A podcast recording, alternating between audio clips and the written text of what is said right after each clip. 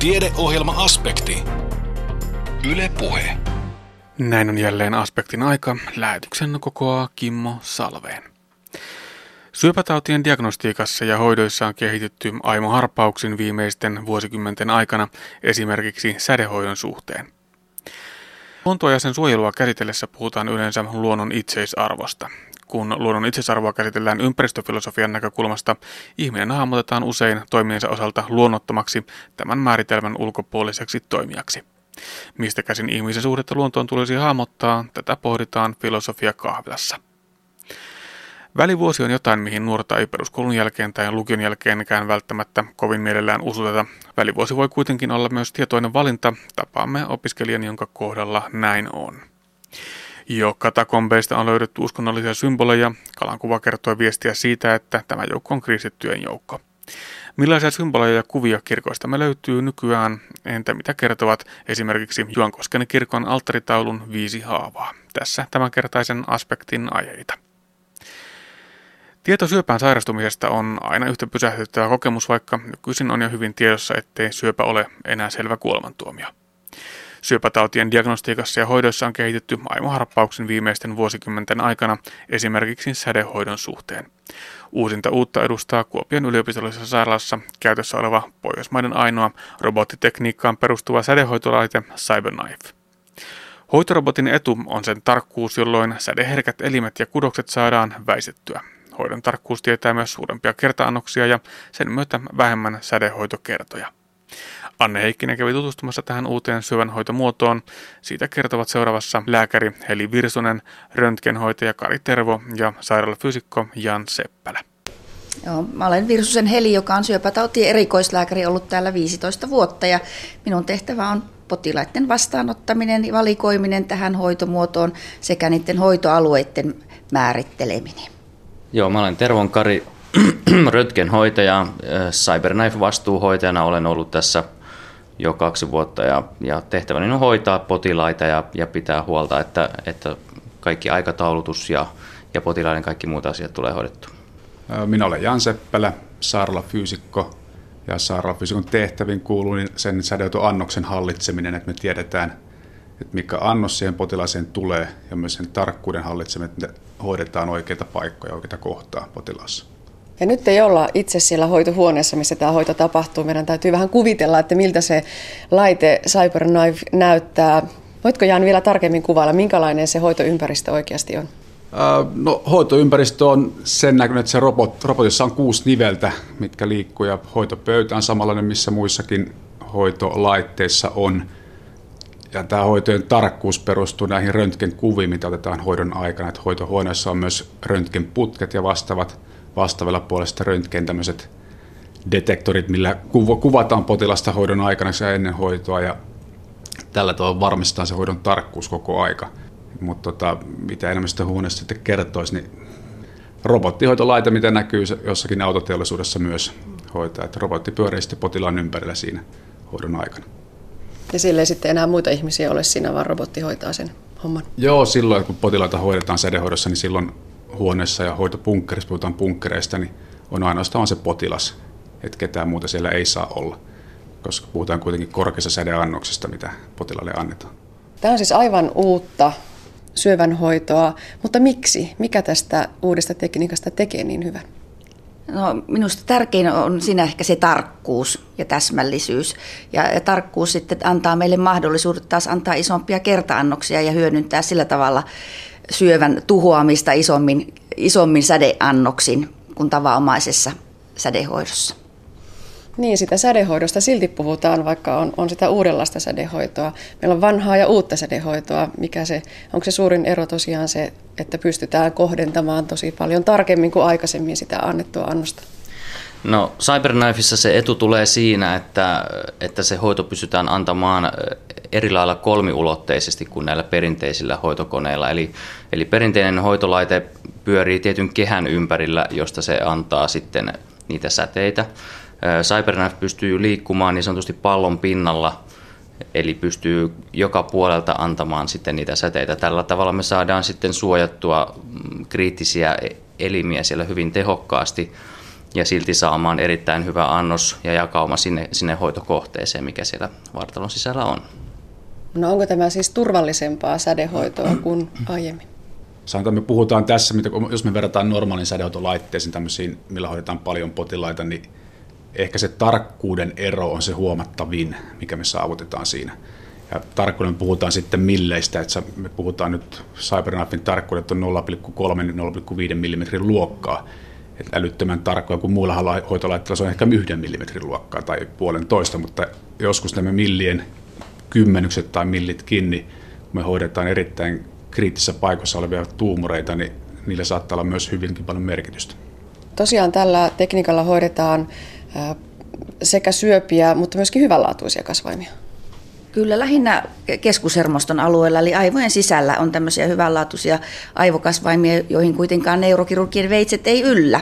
Tai ne on liian suuria kirurgiaan, niin silloin käytetään tätä cyberknifea hoitamaan niitä kasvaimia, rajoittamaan lähinnä. No entä sitten ne syöpäkasvaimet? Millaisiin syöpiin, millaisiin kasvaimiin tämä on ihan optimaalinen hoitomuoto? No suurimpana potilasryhmänähän meillä tällä hetkellä on ollut eturauhassyöpäpotilaat ja eturauhanen hoitokohteena on varmaan sellainen ei suurin, mutta, mutta hyvin lähellä semmoista optimaalista koko luokkaa. Pieniin pään alueen kasvaimiin, jotka on kuitenkin alle No yleensä halkasijalta puhutaan ehkä kuudessa sentistä ja sitten kun me ruvetaan yli kuuden sentin menemään, niin silloin se hoidon tehokkuus hieman kärsii, koska meillä hoidon suurimmat tämmöiset aukot, missä saadaan säteitä, säteitä ulos Cybernafissa on se 6 senttimetriä. Toki niitä summaamalla voidaan hoitaa isompia kohteita, mutta käytännössä siis parhaiten soveltuu pieniin kohteisiin. Mutta sitten muita, muita hoitoalueitahan sitten on myös jotkut keuhkon, keuhkosyövät, mitkä me, pienet keuhkosyövät, mitä pystytään hoitamaan myös sekä sitten muita immusolukemetastaseja ja tämmöisiä pieniä alueita, mitkä pystytään tarkasti sitten tarkasti tota, kohdentamaan joko luisiin rakenteisiin nähden tai sitten implantoimalla markkereita potilaaseen, mitä sitten seurataan hoidon aikana. No niin kuin fyysikko Jan tuossa kertoi, niin maksimikenttä koko Cyberknifella on suunnilleen 6 senttiä. Se ei ole nyt mikään absoluuttinen, eli voidaan ajatella, että esimerkiksi rintasyövän jälkeiset sädehoidot ei sovellu Cyberknifella annettavaksi tai esimerkiksi gynekologisten leikkausten jälkeiset sädehoidot, jossa isoja lantiokenttiä annetaan, niin ne ei sovellu, vaan niihin soveltuu sitten meidän muut uudet sädehoitolaitteet. Ja onko se tosiaan niin, että pystytään antamaan kerralla suurempia annoksia kuin siinä perinteisessä hoidossa? Kyllä joo, että sen takia just, että me hoitomarginaalit saadaan pidettyä paljon pienempänä, tämmöiset epätarkkuusmarginaalit, me, me pystytään turvallisemmin kasvattamaan sitä hoitoannosta tai kertaannosta jolloin sitten potilaalle että nämä on paljon miellyttävämpiä sinänsä käydä, koska ei tarvitse käydä sitä yli 30 kertaa kenties hoidossa, mikä normaalilla fraktionilla tulisi, vaan potilas käy sitten noin viisi kertaa täällä hoidossa, riippuen tietenkin mitä hoidetaan, mutta yhdestä viiteen kertaa yleensä. Hmm, aika merkittävä vähennys. Potilaat varmaan, Karisa tapaat heitä, niin, niin mitä he tuumaavat? No potilaat on todella tyytyväisiä siitä, että heidän, heidän hoitojaksonsa on, on paljon lyhyempi kuin mitä se ehkä alkuperäisesti olisi, olisi heidän ajatuksissaan ollut. Ja sitten tämä aikataulutus on myöskin sellainen, että he ei käy täällä joka päivä, vaan he käy yleensä joka toinen tai joka kolmas päivä. Ja, ja tota, se antaa myöskin sitten sitä liikkumavaraa heidän, heidän omiin arkisiin touhuihinsa, että, että se ei sido niin täysin sitten tämä hoitojakso sitä. No osaako potilas jo vaatia tai pyytää sitä, että haluaisin tätä CyberKnife-hoitoa? Onko se viesti jo sillä tavalla kiirinyt myös tuonne yleisön, suuren yleisön keskuuteen? No kyllä niitä tulee. Ja, ja varsinkin nyt sitten muualta kuin tästä meidän, meidän varsinaiselta vastuualueelta, niin, niin potilaat soittaa tosi paljon, että voinko tulla teille sinne hoitoon, koska pääsisin lyhyemmällä hoitojaksolla ja näin. Että ja kyllä hyvin tietoisia ihmiset on siitä, että, että tämmöinen laite täällä on, mikä on ihan hyvä juttu. Seuraava vastaava löytyy sitten aika kaukaa, tällainen laite. Joo, kyllä. Eli, eli Pohjoismaissahan tällaista laitetta muualla ei vielä ole. Ja Venäjän puolella niitä on kyllä kaksi. Ja taitaa olla sitten Puolassa ehkä se lähin. Puhutaan Heli sitten vielä niistä hoitotuloksista, kun on hoidettu tällä uudella tekniikalla, niin, niin onko siinä jotain eroa aiempaa? No hoitotuloksia yleensä verrataan vanhalla tyllä annettaviin hoitojen, nämä ei jää siitä yhtään jälkeen, että, että tuota, vähän riippuen tuumorityypistä ja, ja tämmöisestä, mutta että ei ne ole ollut parempiakaan, mutta ei ne ollut huonompiakaan. No luuletko, että tätä uutta menetelmää nyt käytetään jatkossa enemmän vai saneleeko se tosiaan sen kasvaimen tyyppiä, vaikka ja koko sen, että mihin voidaan käyttää?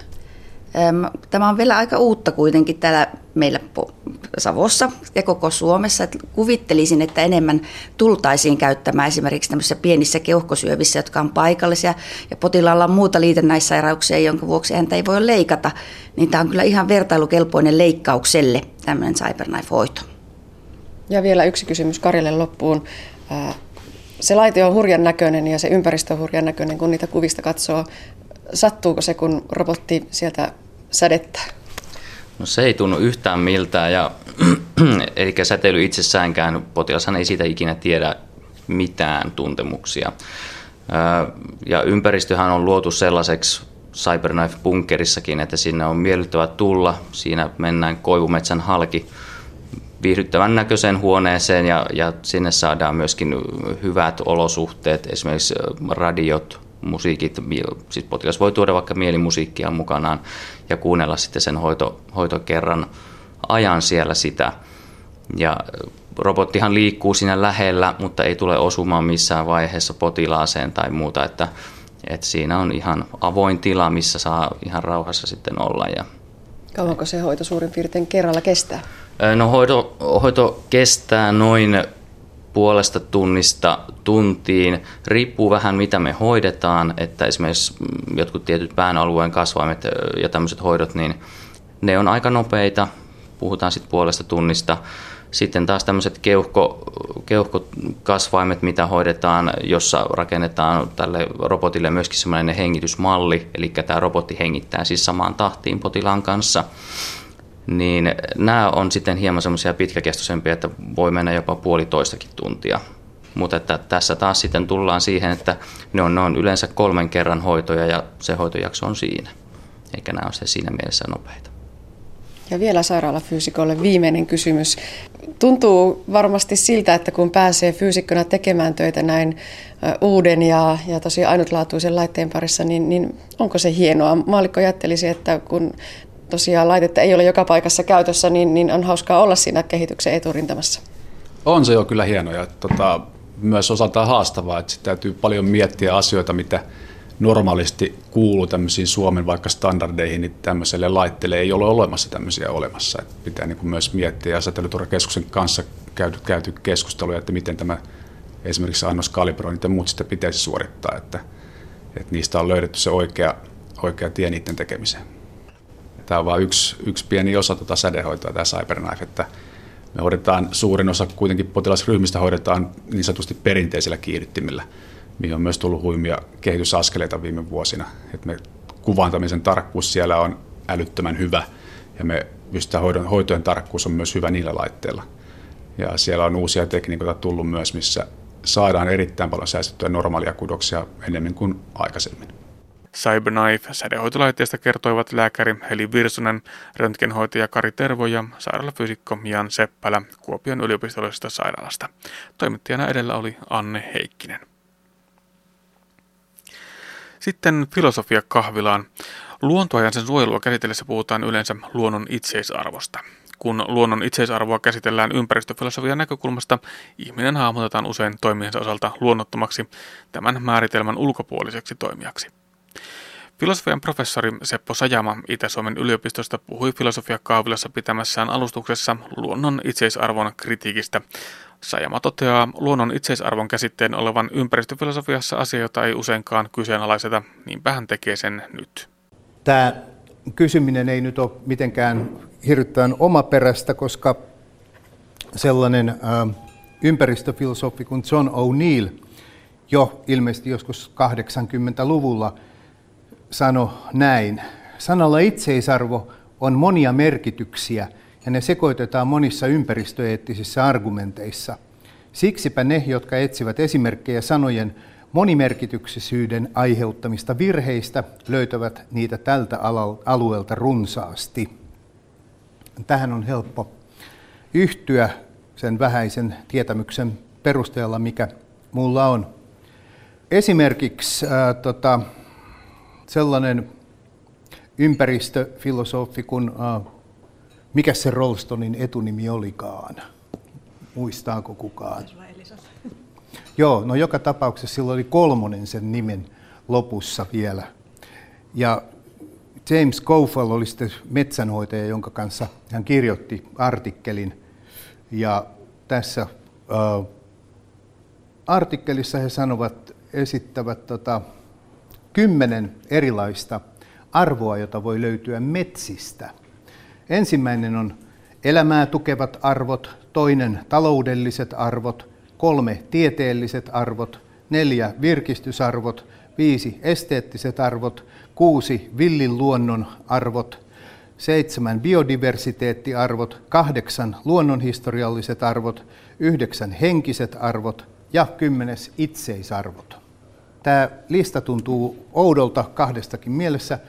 Eettisiä arvoja ei mainita listalla ollenkaan, ja ala on kuitenkin ympäristöetiikka.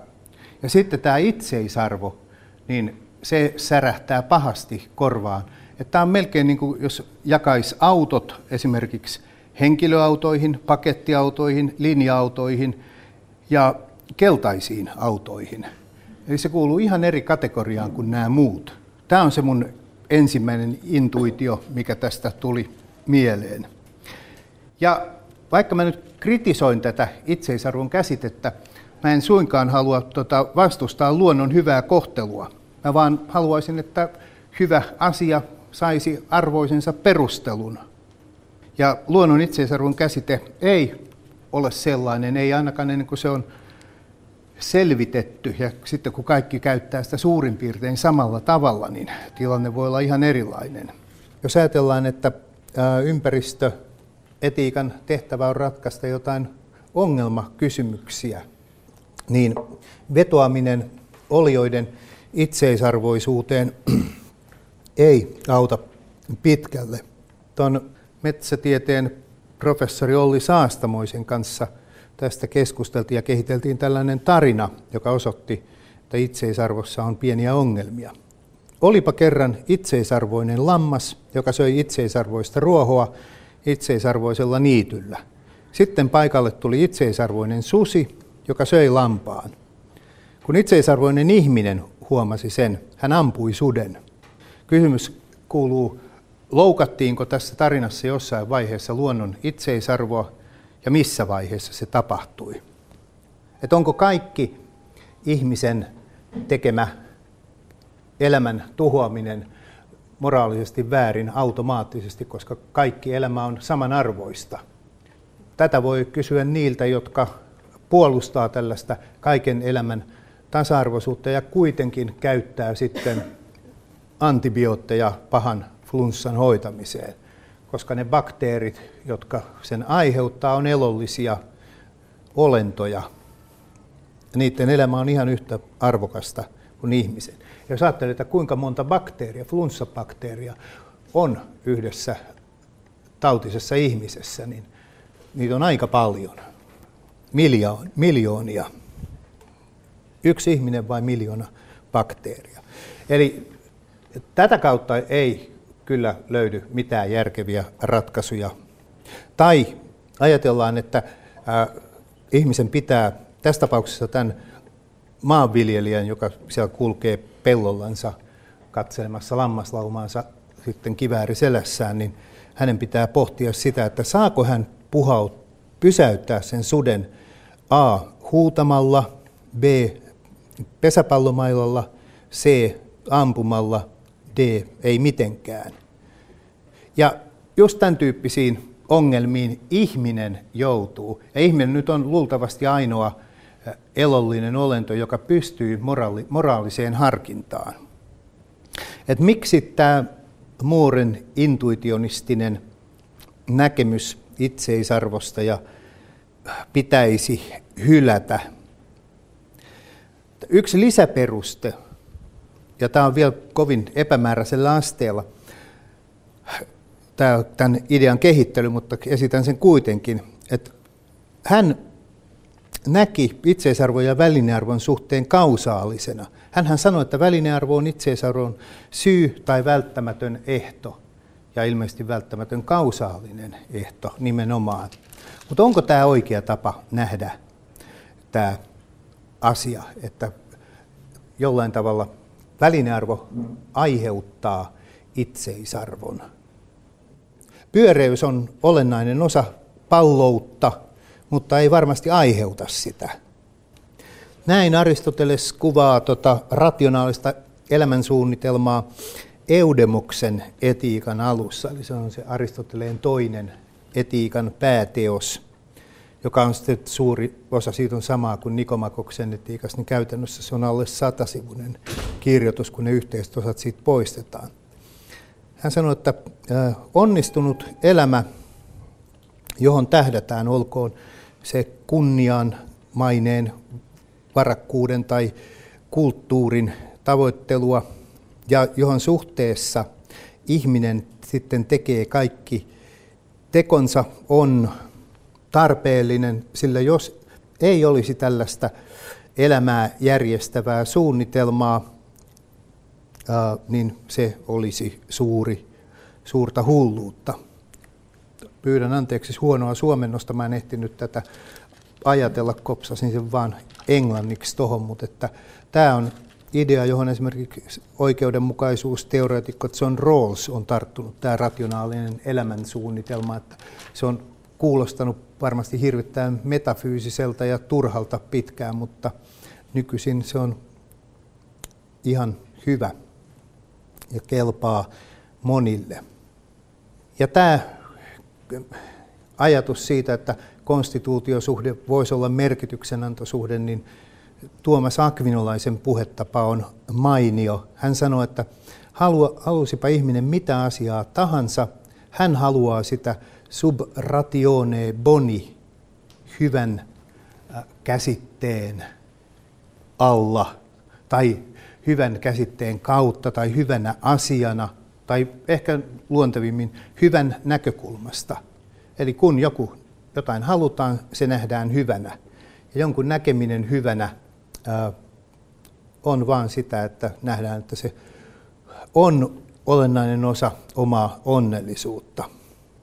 Mutta tämä tämän tyyppinen näkemys itseisarvosta ei varmaan sitten kuitenkaan kerpaa näille antroposentrismin vastustajille, koska tässä on kerta kaikkiaan se ongelma, että vain ihminen pystyy näkemään asiat sub ratione boni se, että niin kun ajatus, että eläin pystyisi siihen, niin tuntuu aika hurjalta.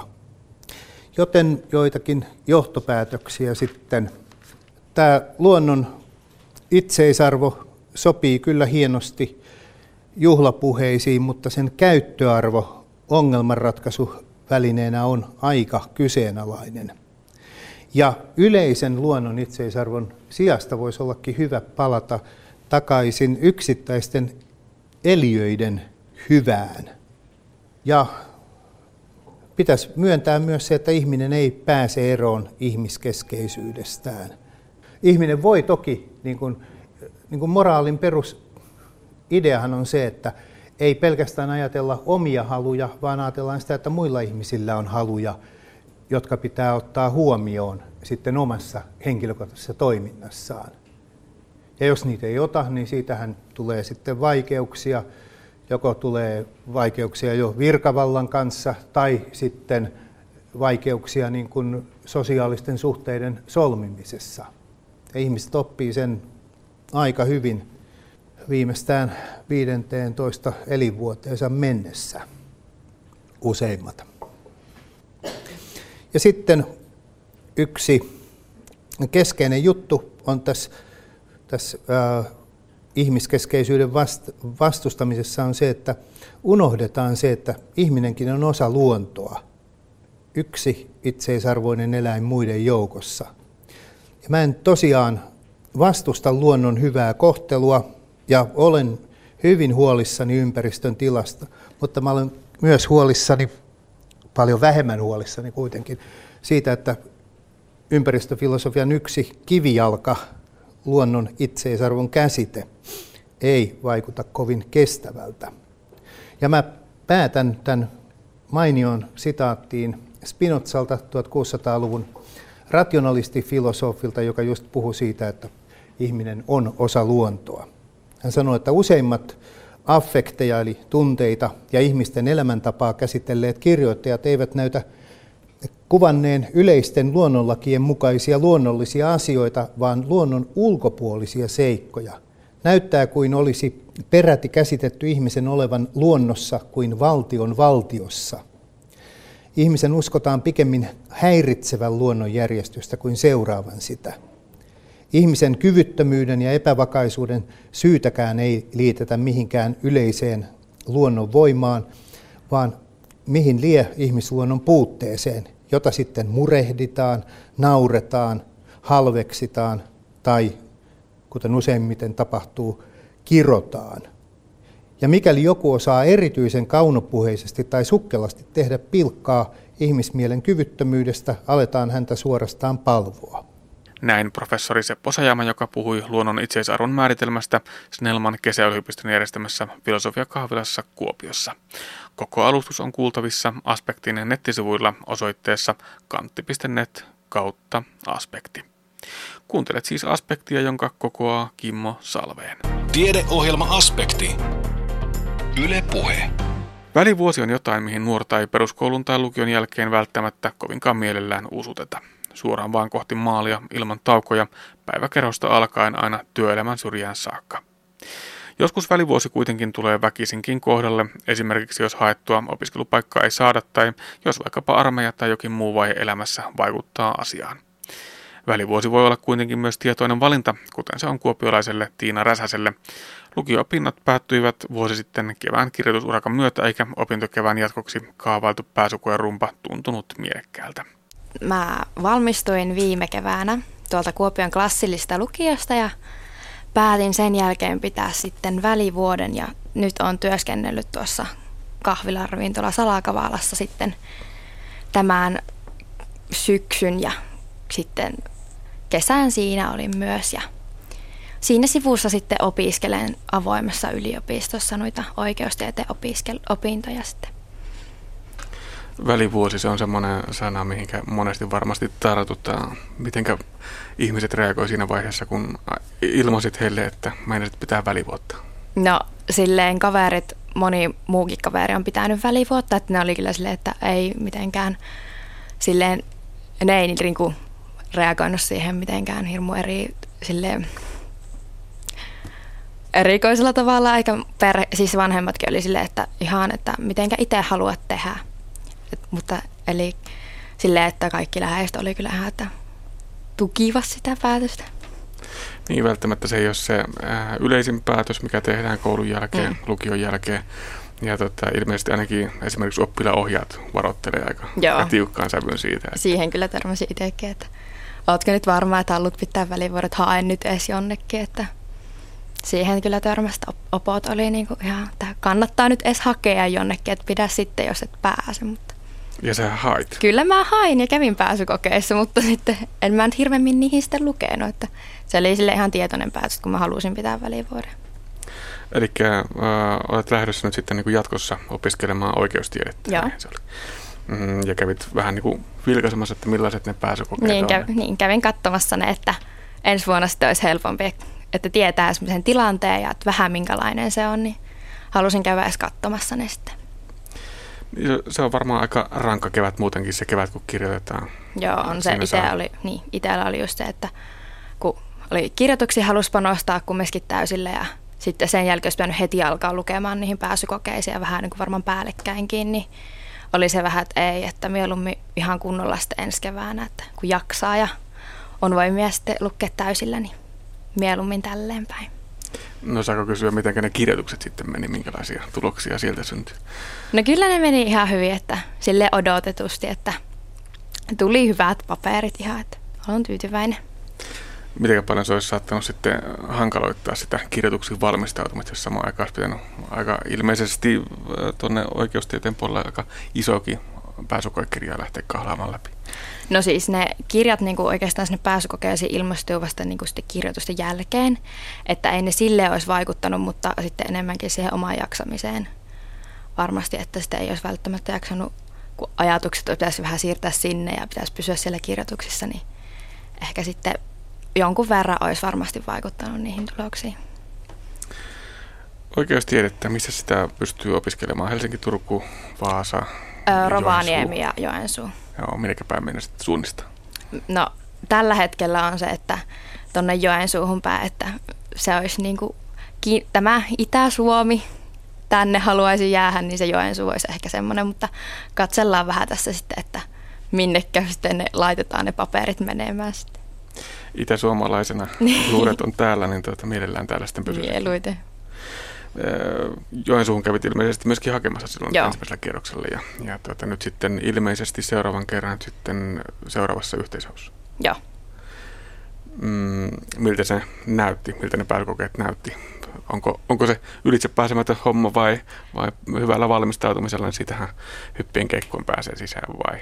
No mä oon kyllä sitä mieltä, että mikään niin kuin, ei ole mahdotonta. Että se, kun vaan kaikki on itsestä kiinni, että ei ne minun mielestä näyttänyt mahdottomalta. Että jos mä olisin lukenut niihin hyvin, niin varmasti mulla on mahiksiakin päästä sinne, että lukemalla sinne pääsee. No yksi syy tietysti on se, että, että tota, jäit nyt tähän välivuodelle, että, että sait kohtalaisen rauhallisesti vetää tämän kevään. Toinen syy sitten on tietysti tämä talous. Kyllä. Eli nyt olet, olet työnteossa ollut tässä syksyn mittaan. Miten paljon se helpottaa sitten kenties tulevaisuudessa opiskeluelämää? No varmasti helpottaa, kun nyt saa kerättyä ihan hyvin rahaa ja semmoisen hyvän pesämunan sitten sinne, niin sitten ei opiskelu, että sä tarvi ihan niin kuin kaikki miettiä, mitä syö ja mitenkä elää, että varmasti helpottaa sitten, että kun nyt saa vuoden kerättyä rahaa sitä opiskelua varten niistä, kun katselee näitä opiskelijoita ja seuraa vierestä opiskelijabudjetteja, niin ei ne välttämättä mitään kovin hirvittävän suuria ole. No että... ei, että on kavereita, jotka opiskelee, niin on huomannut, että ei se niin kuin mitenkään maailman helpointa ole välttämättä sillä opintotuolla elää pelkästään. Mutta tämä nyt ei ole edes se pääpointti välttämättä, mitä tässä nyt ehkä haetaan, että, että välivuosia, töitä, myöskin opiskelet tässä samalla. Kyllä mitä sinä opiskelet nyt, kun sinä et oikeastaan vielä ole opiskelemassa?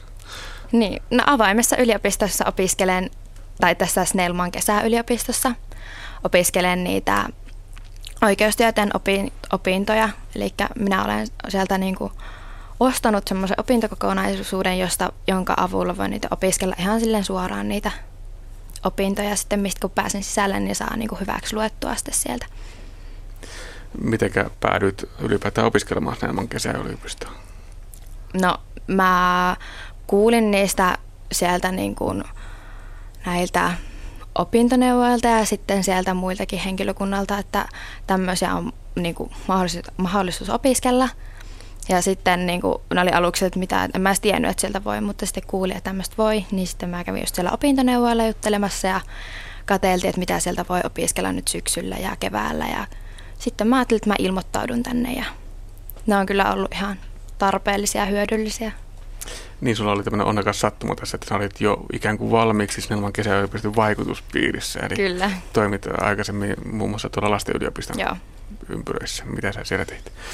Siis kesällä on näitä lastenleirejä, jotka Snellman kesäyliopisto järjestää, niin on ollut siellä niin kuin ohjaamassa niitä, että siellä on semmoisia tiedeleirejä muun muassa, että siellä lapset tutustuu näihin eri tieteen aloihin ja on sitten siellä ollut niitä lapsia kuljettamasta paikkaa A paikkaan B ja valvomassa niitä, että kaikki sujuu niin kuin pitäisi. Joo, ja siellä törmät sitten tällaiseen väylään, jonka kautta voi vähän jo ikään kuin etukäteen opiskella tuota oikeustiedettä. Kyllä.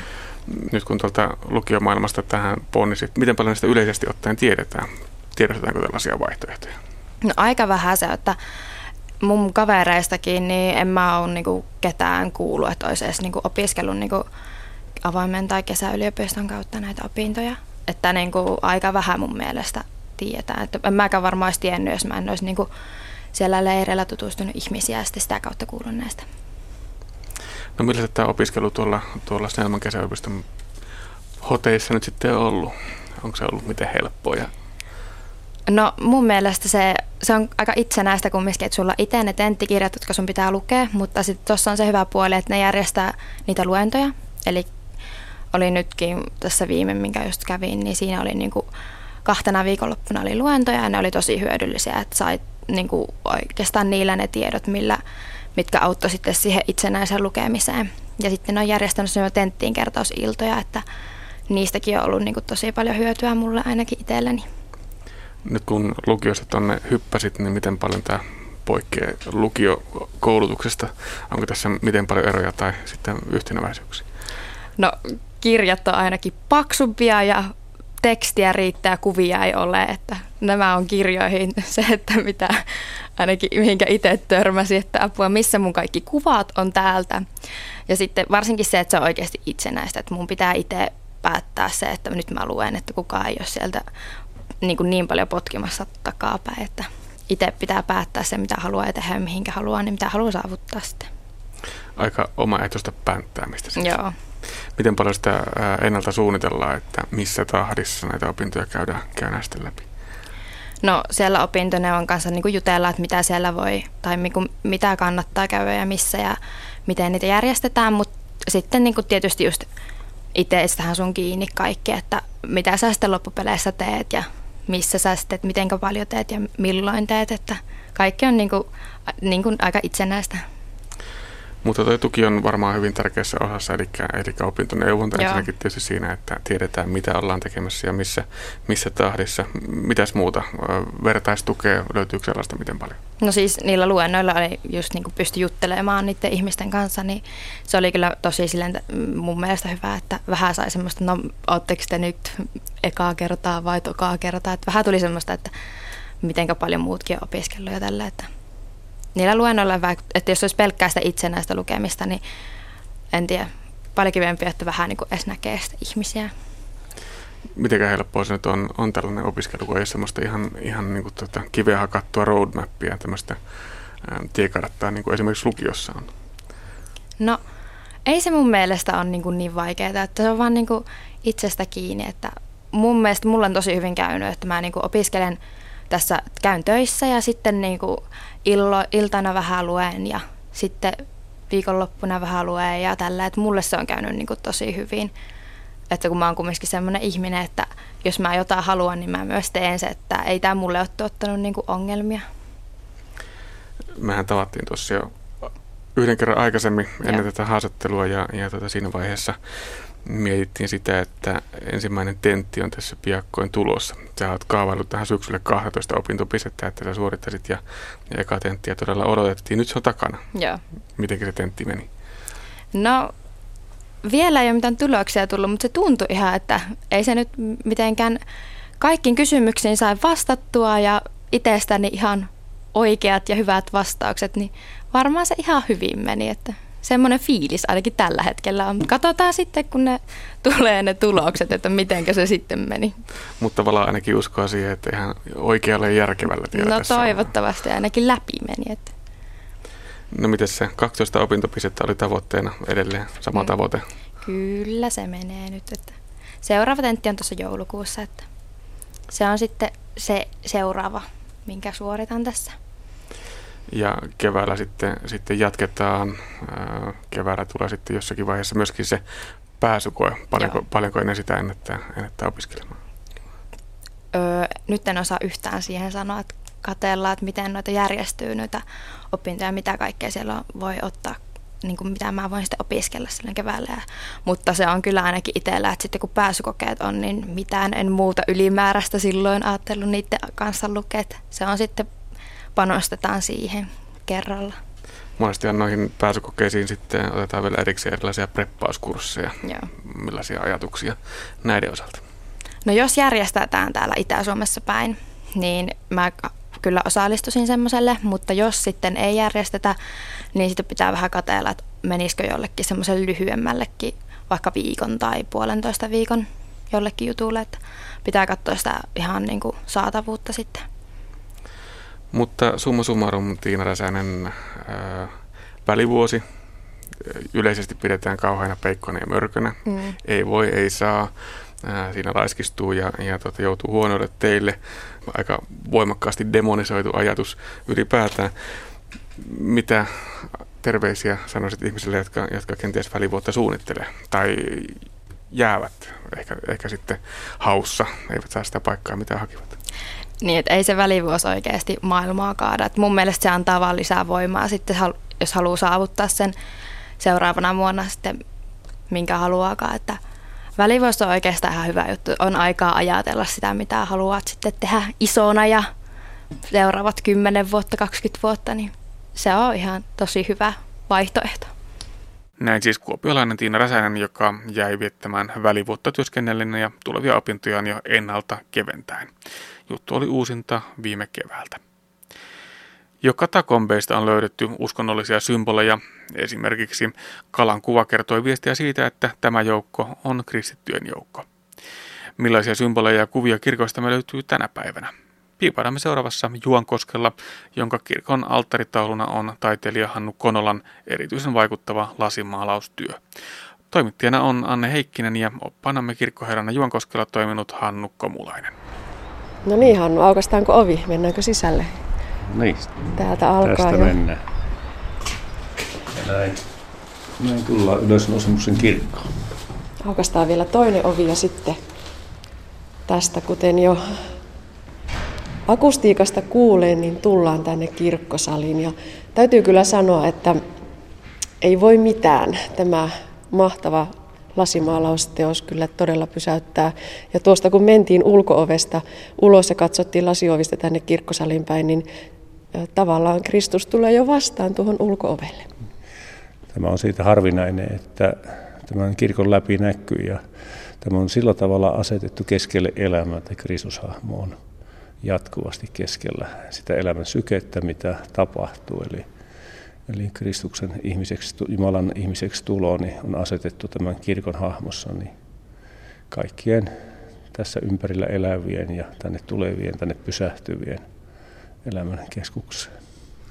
Niin, tämä on tosiaan jännä, jos vielä kurkataan tuonne ulko päin, joka sekin on lasi ja seinä tuonne kattoon saakka, niin tuosta kirkon ohi vaikka palenkkipolulla kävellessä, niin, niin tämä teos näkyy ihan vaivatta sinne saakka. Joo, ja siellä pappi näkee alttarille kaikille lenkille menijät kesken ehtoollisen asettamista. Eli, eli, eli kun rukoillaan kaikkien puolesta, niin kaikkien, kaikki itse asiassa, koko paikkakunta on lopulta tuossa läsnä tuossa alttarikeskuksessa.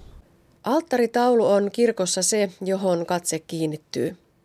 Monessa kirkossa taulussa esiintyy ristiinnaulittu Kristus kaikkein paljaimmillaan, jopa pelottavimmillaan. Niin se on, ja se pelottavuus johtuu siitä, että siinä on kuvattuna se elämä sellaisena kuin se elämä on, ja kaikkien elämän koimat asiat ovat pelottavia, ja ihminen pyrkii semmoisen harmoniaan, rauhaan aina, ja pelkää kaikkea sitä, mikä uhkaa, ja ja se on ihan luonnollista, että sen todellisuuden näkeminen pelottaa. Sama Ristushahmon kuva pelottaa, kun paljaimmillaan kärsivänä on niin kuin ihmishahmo pelottaa. Emme me haluakaan nähdä, nähdä ihmistä tosi kärsimyksessä.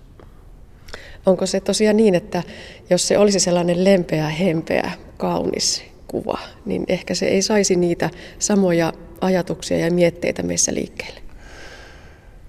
Se on, se on se toinen puoli sitten, mitä on kuvattu myöskin Kristus ristilläkin voittajana ja hempeänä ja lempeänä ja kaiken hallitsijana. Ja se näkyy Johanneksen evankeliumissa, kun hän tyynesti antaa henkensä sanomalla kaikki on täytetty. Ja toisaalla evankeliumissa on hänet sitten kuvattu sellaisena, että hän huutaa siellä Jumalani, Jumalani, miksi minut hylkäsit ja kaikki pimeänä ja hän rääkäisten antaa henkensä.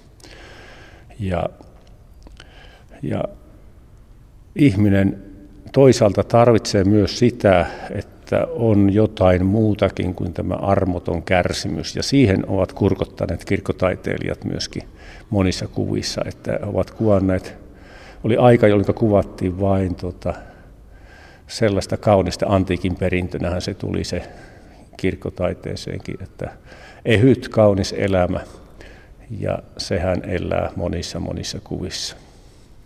Mutta alun perin taidettiin lähteä liikkeelle niistä symboleista, kala, lammas. Joo, niitä oli, niitä oli, ne oli merkkejä siitä, että tämä joukko on kristittyjen joukko. Katakompeista löytyy, löytyy näitä, mutta sieltä on hyvin varhain myöskin nämä Kristuskuvat ja ne, ne ovat ehkä ajan normaali kuvia sillä tavalla, että – niissäkään ei vielä Kristuksen kärsimys sellaisena tule. Ja ristiäkin vierastettiin jopa 800-luvulle asti, että se on liian raju kuva kuvaamaan sitä, mitä, mikä on ydintä kuitenkin Kristuksen ihmiseksi tulossa. Tuolla Keski-Euroopassa, kun menee kirkkoon kuin kirkkoon, niin, niin ei voi olla huomaamatta, että kaikki peittyy kuviin, seinät, katto. Täällä Juankoskella meillä on tiiliseinää, valkoista seinää, paljon lasia ja sitten tosiaan tuo lasimaalaus, mutta tavallaan sellaista kertovien kuvien perinnettä ei ainakaan enää meillä ole. Tämä on harmillista ja sitä me odotetaan oikeasti, että semmoinen syntyisi. Tämä on pieni askel siihen suuntaan, tämä maalaus, että tässä kirkkovuoden symbolit tuolla sivuikkunassa on kuvattuna ja ne vaihtuvat tuohon maalaukseen aina, aina tänne toivoisi, tuota, että jossain vaiheessa innostuttaisiin ja esimerkiksi, esimerkiksi ristin tie kuvattaisiin. Se ei, ole, se ei ole yksin katolisten kirkkojen aare, aare, eikä saa olla, vaan me seurataan sitä samaa läntistä perintöä, jossa ristintien asemat on kuvattu. Ja tähän, minusta tähän kirkkoon jollakin tavalla kuvattu, ja ne sopisivat erinomaisesti. Samoin myös täältä löytyy joitain pieniä ikkunoita, joihin voisi lasimaalauksen tehdä tuonne auringon nousun suuntaan ja auringon laskun suuntaan. Ja ne jäisivät sitten elämään myöskin maalaustaiteessa. Tampereen tuomiokirkossa käyneet muistavat sen Hugo Simperin teoksen, eli sillä tavalla taide ja kirkkotaide voivat liittyä ihan mutkattomasti yhteen. Joo, ne on, ne on, ne on erinomaisia ja siellä vielä Tampereen tuomiokirkossahan nämä Simperin maalaukset, jotka siellä ovat, niin jos ne olisi jossakin muussa ympäristössä, niin niitä ei kirkkotaiteeksi ymmärrettäisi kuolemaa kuvaavat kuvat, mutta kun ne on tuotu kirkkoon, ne alkaa puhua ihan toista kieltä, kieltä kirkon sisällä. Siis sellainen taide, joka, joka jossakin muualla näyttää profaanilta, siis jollain tavalla maalliselta, niin kirkon sisälle tuotuna yhtäkkiä avautuu ihan toista näkökulmasta.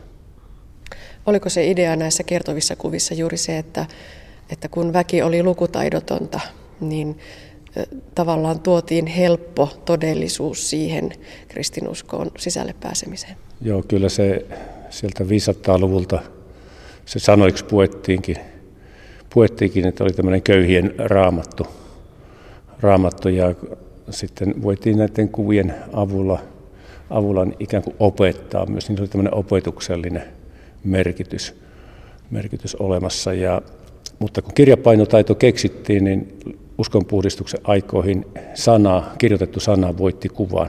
Ja sitten tuolla reformoidulla puolella Keski-Euroopassa, Sveitsissä ja muualla, niin, niin siellä on riisuttu kaikesta, kaikesta kuvallisesta kirkkoa. Ja siellä, siellä niin kuin ainoastaan sitten sana on se keskus. Me taas eletään, eletään myöskin näkemisen maailmassa, että sen takia – silmä ja korva, niin pitäisi olla, olla niin kuin, niille ruoka kirkko, kirkon sisällä. No entä sitten kirkkotekstiilit? Tänään liturginen väri on violetti. Ovatko kirkkotekstiilit myös osa sitä kirkkotaiteen kokonaisuutta? No ne on tietysti, tietysti sitä, ne puhuvat sitä, niin sitä kieltä, niin on sisällytetty siis aikojen kuluessa se symboliikka, värien symboliikka ja ja heti kirkkoon tullessa jo niitä ymmärtävää tietää, mistä nyt on kysymys. Eli se yleissivistystä kysyy, että jotain tuosta värisymboliikasta tuntee, tuntee ja se puhuu sitä omaa kieltään. Kävelläänkö edelleen tätä kirkkosalia eteenpäin kohden tätä lasimaalausta? Ymmärsinkö siis oikein, että tuolla sivuikkunassa oleva lasimaalaus on sellainen muuttuva elementti, no. että se, se vaihtelee aina vuoden aikojen mukaan? Joo, siellä säilytetään näitä muuttuvia elementtejä, jotka sijoitetaan sieltä yksi moduli tuohon mm-hmm. alas alttarin taakse keskelle tuohon hahmottuvaan ristiin keskelle. Ja nyt siinä, tällä hetkellähän siinä on viisi ympyrää ja niistä joistakin lähtee verinorot, eli viisi Kristuksen haavaa. Nyt on paastoaika ja se kuvaa sitä syvintä, syvintä kärsimyksen kohti menevää tietä. tietä ja jokainen, joka tämän symboliikan tunnistaa tuosta viisi haavaa, jalat, kädet ja kylki, ne on siihen laitettu. Ja nyt täältä sitten sivuikkunasta näkee, että siellä on sitten muiden eh, juhlien, suurimpien juhlien symbolit. Ja ne vaihdetaan aina tuohon sen kirkkovuoden mukaan. Kävellään vielä tänne alttarin sivuun. Eli täällä on nyt ne palaset, jotka sitten voi siirtää tuonne niin, niin, niin. keskelle. Joo. Joo, tässä on nyt nämä symbolit. Tästä minä haluaisin yhden semmoisen, kun lähdettiin siitä liikkeelle, että, että risti ja kuolema on vaikea katsoa ja tuota, se, on, sitä se pelottaa, koska itse ihminen on kuolevainen ja oma kuolemaansa hän, hänen on erittäin vaikea alkaa tosissaan ajatella, hän pelkää sitä. Myöskin elämän vajamittaisuus on sitä samaa. Tässä on joku kuva, joka joka niin kuin auttaa katsomaan todellisuutta semmoisena kuin haluaa. Siinä on säretty peili, joka pannaan kiireessä torstaina ja se on pitkä perjantain. Ja kun siihen, siinä katsoo, niin huomaa, että se oma kuva on rikkonainen.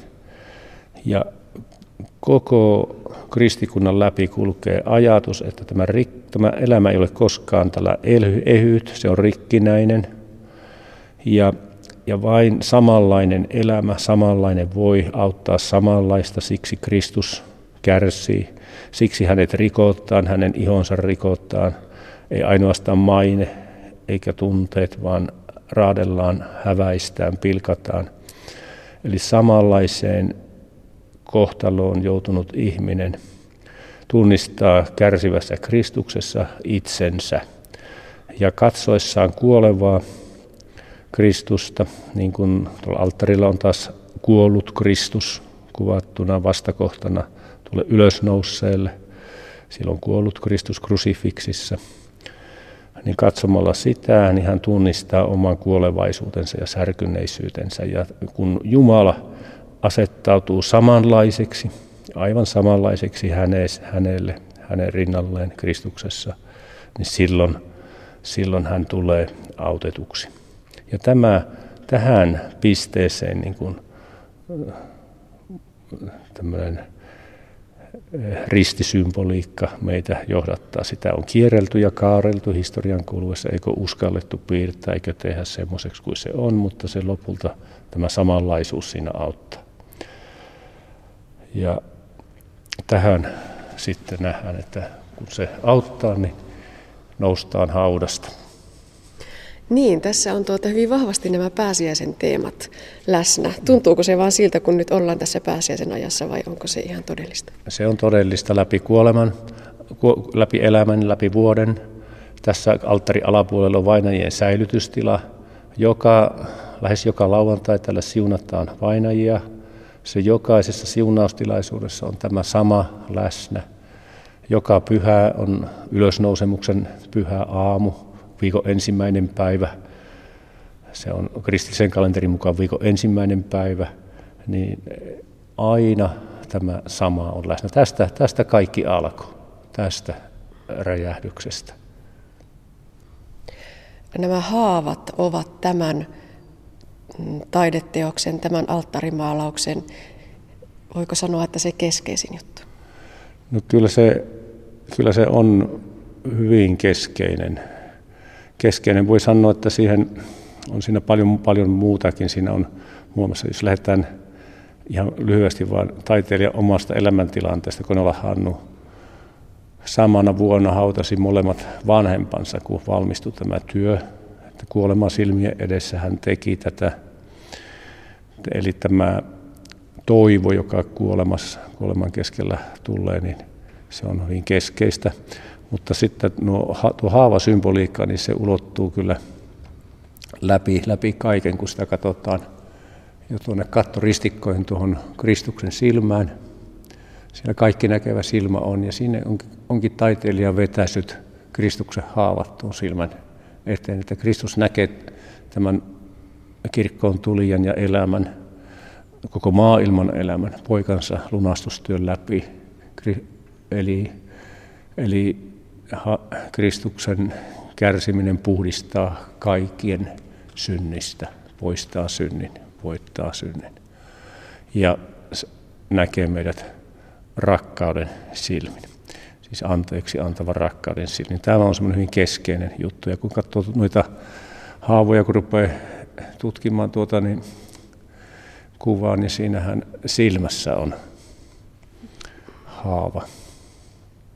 Kristuksen haava. Ja kun katsoo tarkemmin, niin huomaa, että, niin, että vasen käsi on jäänyt tuonne pimentoon. Hän on siirtänyt yhden taiteilija laittanut sen viidennen haavan tuohon silmään. Eli siinäkin tämä Kristushahmo tuijottaa oikein läpi tunkevasti oman sovitustyönsä kautta meitä. Etkö ala uskoa, että kaikki on hyvin? Tähän on kätketty valtava määrä symboliikkaa, joka ei avaudu yhdellä katsomalla. Näin kun tätä katsoo, niin selvästi siinä, siinä on tämä ristiinnaulitun kuva. Sitten ylhäällä ehkä portaita, puistoa, puita, voisiko se olla oikea tulkinta. Ja sitten tosiaan tämä valtava teos jatkuu vielä tuonne ylös kattoristikoihin, jossa on kolmionmallisia paloja vielä ja tosiaan sitten tämä silmäsymboli tuolla kirkkosaliin päin. Käykö Hannu sulle niin, että edelleen näiden kaikkien vuosikymmentenkin jälkeen niin sieltä joskus nousee jotakin sellaista uutta? Kyllä, kyllä tämä, esimerkiksi tämä äsken kerrottu silmäsymboliikka, että se on tuo vasemman käden haava silmässä, niin se avautui mulle 20 vuoden jälkeen vasta. Ja, ja siinä on pal- paljon sellaista. Sitten tietysti taiteilija on ne raamatun kohdat kertonut, mitkä hän on tähän tuonut. Tuo, sinä sanoit nuo portaat tuossa. Siinä on ilmestyskirjan kuvaa taivaallisesta Jerusalemista, joka on laskeutumassa alas. Ja keskellä nuo portaat on elämän veden virta. Tuohon aikaan Konola Hannu maalasi aaltoja ja tutki niitä ja ja muissa töissään ja se on siinä. Sen taivaallisen Jerusalemin kahta puolta ovat elämän puut, tai tuon virran, elämän veden virran kahta puolta ovat elämän puut, niissä on hedelmiä. Ja nämä hedelmät, niin kuin huomataan, nehän ovat haavoja, Kristuksen haavoja. Sitten vielä kun katsotaan sitä samaa, niin siinä on nämä perspektiivit vinksin vonksin vähän, se on vähän jotain muuta kuin me, me tässä todellisuudessa näemme ja tiedämme. Eli, eli ei kaikki ole niin kuin miltä, nä, siltä, miltä näyttää. Ja sitten tietysti tämä valtava sateenkaari. Mm. Tämä on oikeastaan semmoinen ensimmäinen innoitus koko työlle, työlle tässä. Konellahan kävi tällä paikalla pari vuotta ennen ennen tuota kirkon rakentamista, kun ei tätä mitä ollut tehty tähän vielä. Ja heinäkuisena päivänä oli tässä ja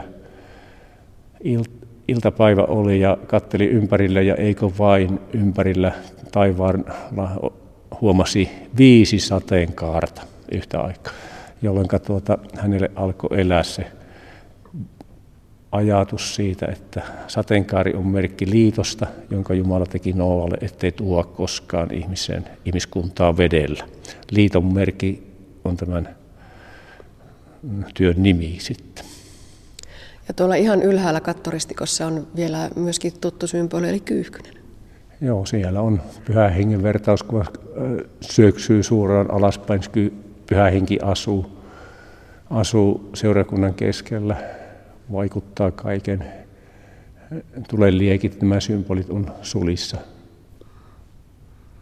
Tänään on tämmöinen harmaa päivä, mutta silti värit hehkuvat. Voi vaan kuvitella, mitä tässä kirkkotilassa parhaimmillaan on, kun aurinko paistaa tuolta teoksen läpi. Mikä on sellaista parasta aikaa, jos haluaa tämän teoksen nähdä, niin tulla Juankosken kirkkoon?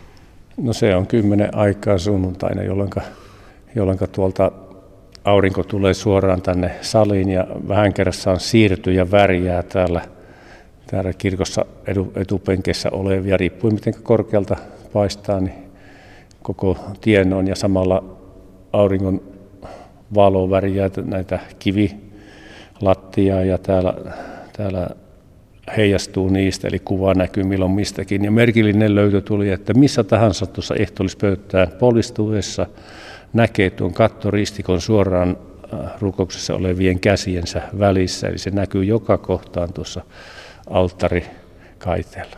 Näin totesi Hannu Komulainen Anne Heikkisen haastattelussa. Juttu oli siis uusinta pääsiäisen tienoilta.